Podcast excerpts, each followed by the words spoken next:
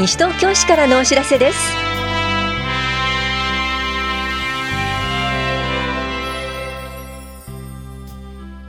今日は市民課土曜日窓口。高齢者虐待防止連絡会市民委員募集などについてお知らせします。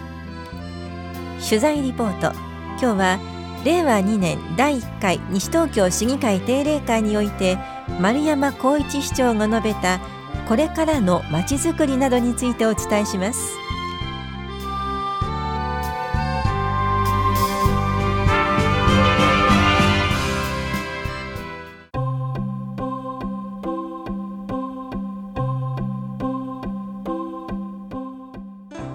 市民課土曜日窓口についてお知らせします。市民課では土曜日に住民票や印鑑証明の交付のほか転出転入手続きなどもできるサタデーサービスを行っています。ぜひご利用ください。第1第3第5土曜日は法屋庁舎。第2第4土曜日は棚視庁舎でいずれも午前9時から午後0時30分までです。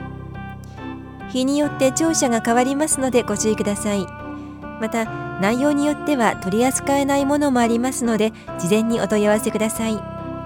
詳しくは田無庁舎法屋庁舎の市民課までお問い合わせください。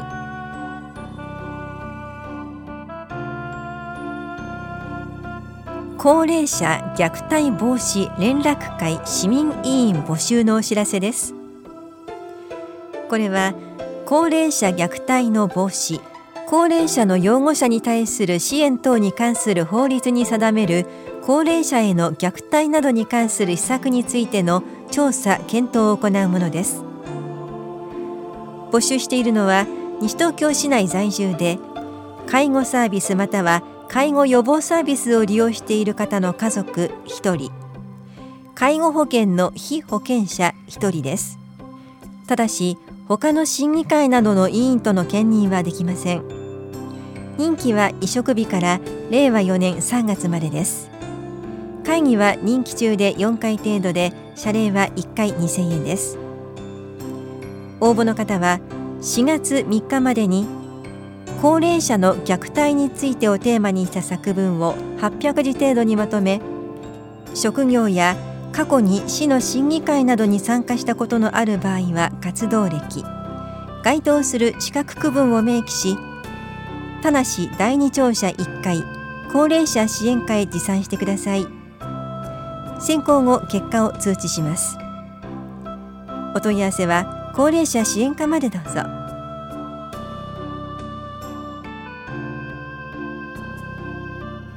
献血のご協力をお願いします。輸血用血液の確保が厳しい状況が続いています。西東京市献血推進協議会による献血を3月30日月曜日午前10時から11時半までと午後1時から4時まで。棚視聴者2回で実施しますので皆さんのご協力をお願いします。献血できるのは16歳から64歳までですが60歳から64歳までの間に献血のご協力実績がある方は69歳まで献血できます。健康課からのお知らせでした。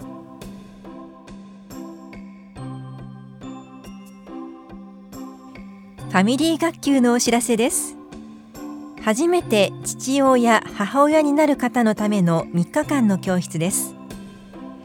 1日目は妊娠中の生活と健康。2日目は赤ちゃんのお世話について。3日目はマタニティクッキングです。参加できるのは西東京市在住で初めて父親母親になる方です。妊婦のみの参加も可能です。3日目は妊婦のみとなります。出産予定日が7月8月の方を対象にした第1コースは4月17日金曜日と25日土曜日のいずれも午前9時半から午後0時半まで法や保健福祉総合センターで。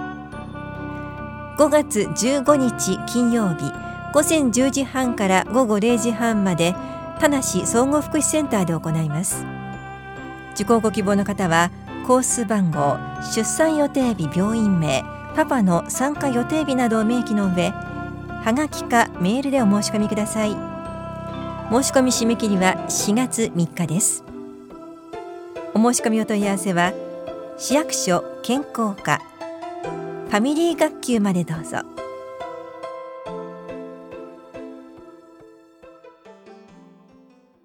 取材レポートこの時間は2月28日に開会した令和2年度第1回西東京市議会定例会において丸山光一市長が表明した施政方針をお届けします。今日はその中でこれからのまちづくり、行財政改革の取り組みについてお伝えします。担当は近藤直子です。これからのまちづくりについて。来年1月、西東京市は誕生20周年を迎えます。20年の節目を迎えるにあたり、ここで改めて考えることは、少子高齢化の問題、そして人口の減少であります。少子高齢化が進展する中で、将来的な社会変化を視野に入れた施策の展開を図る必要があります。昨今の社会課題に目を向けますと、個人や世帯が抱える生きづらさやリスクが複雑化、多様化しており、ダブルケアや80、50問題、児童や高齢者、障害者といった社会的弱者と言われる方々に対する虐待等、複雑な家族問題や社会的な背景から生じる課題が浮き彫りになってきております。これら複合的な課題には、地域における多様な支援が必要であると考えております。私は市政を預かる身といたしまして、市長就任以来、市と町の健康を考えてまいりました。いかに町全体の健康水準を向上させるか、そのために皆で応援し合える町にしたい。私はそのような町を健康応援都市とし、その実現に向けて全力で取り組んでまいりました。昨年3月、本市の最上位計画である総合計画、基本計画を策定しました。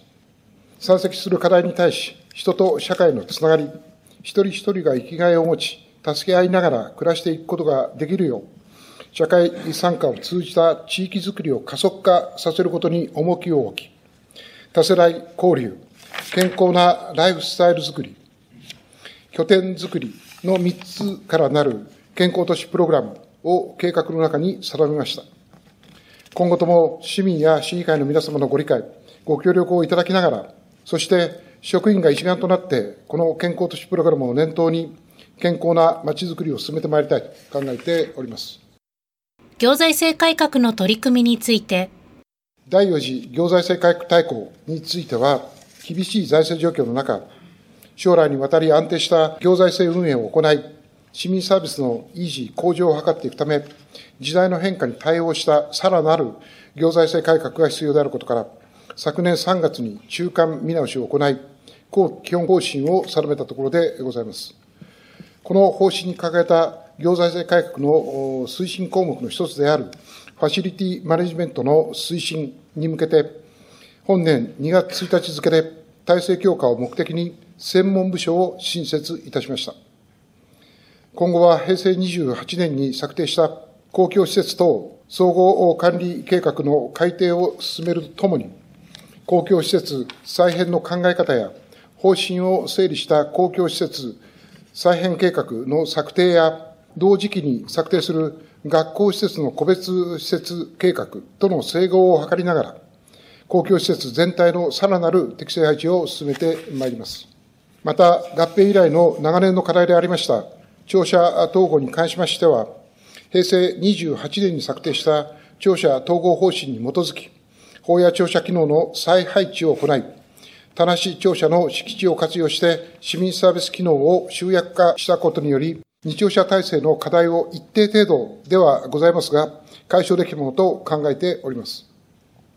庁舎統合の実現に向けては、多くの方々からのご意見をいただけるよう、その機会の創出に努めるとともに、公共施設の適正規模、適正配置の検証と合わせて進めてまいります。同じく、行財政改革の推進項目の一つである民間活力の活用促進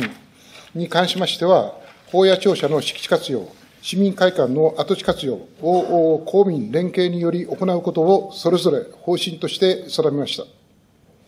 今後は施設整備等のハード部門のみならず、ソフト部門での連携の可能性も積極的に検討してまいります。また、昨年10月にお示しした令和2年度予算編成方針のとおり、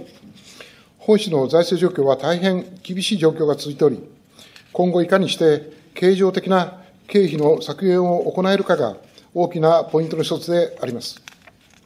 そのような中、新たな先端技術として注目される AI、人工知能や RPA、 robotic process automation を、などを活用し、経常的な経費を削減できないか、昨年7月から近隣自治体と連携した実証実験を行いました。短期間での取り組みでございましたが、本市の複数の会議において、AI による音声認識技術を活用した会議録作成を試みた結果、大幅な削減効果がございました。令和2年度も引き続き、これまで固定的な経費と捉えていた業務に関し、改善の可能性を検証してまいります。以上のような取り組みのほか、新たな財源の確保といたしまして、昨年8月に内閣府から認定を受けた地域再生計画に基づく本市の駅前情報発信プロジェクト事業に関しまして、地方創生応援税制である企業版ふるさと納税による寄付を募集することといたしました。また、行政によるクラウドファンティング等、これまでにない試みも進めてまいります。この時間は、令和2年度第1回西東京市議会定例会において、丸山光一市長が表明した施政方針から、これからのまちづくりなどについてお伝えしました。施政方針の全文は、西東京市のホームページ、西東京市ウェブ、情報公開コーナー、図書館でご覧になれます。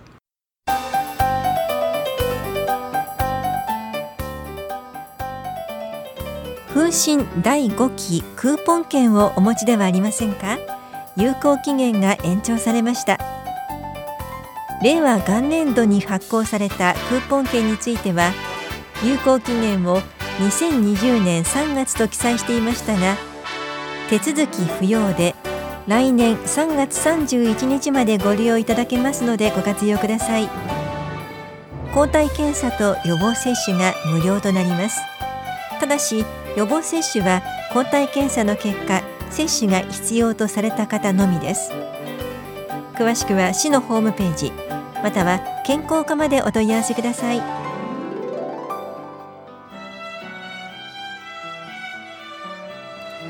新型コロナウイルス感染症の拡大防止のためイベントや施設利用などについて今後中止延期となる可能性があります。最新情報は市のホームページまたは問い合わせ先へご確認ください。この番組では皆さんからのご意見をお待ちしています。FM 西東京西東京市からのお知らせ係までお寄せください。またお知らせについての詳しい内容は広報西東京や西東京市ウェブをご覧いただくか西東京市役所までお問い合わせください。電話番号は042-464-1311 042-464-1311番です以上西東京市からのお知らせ亀井さゆりでした。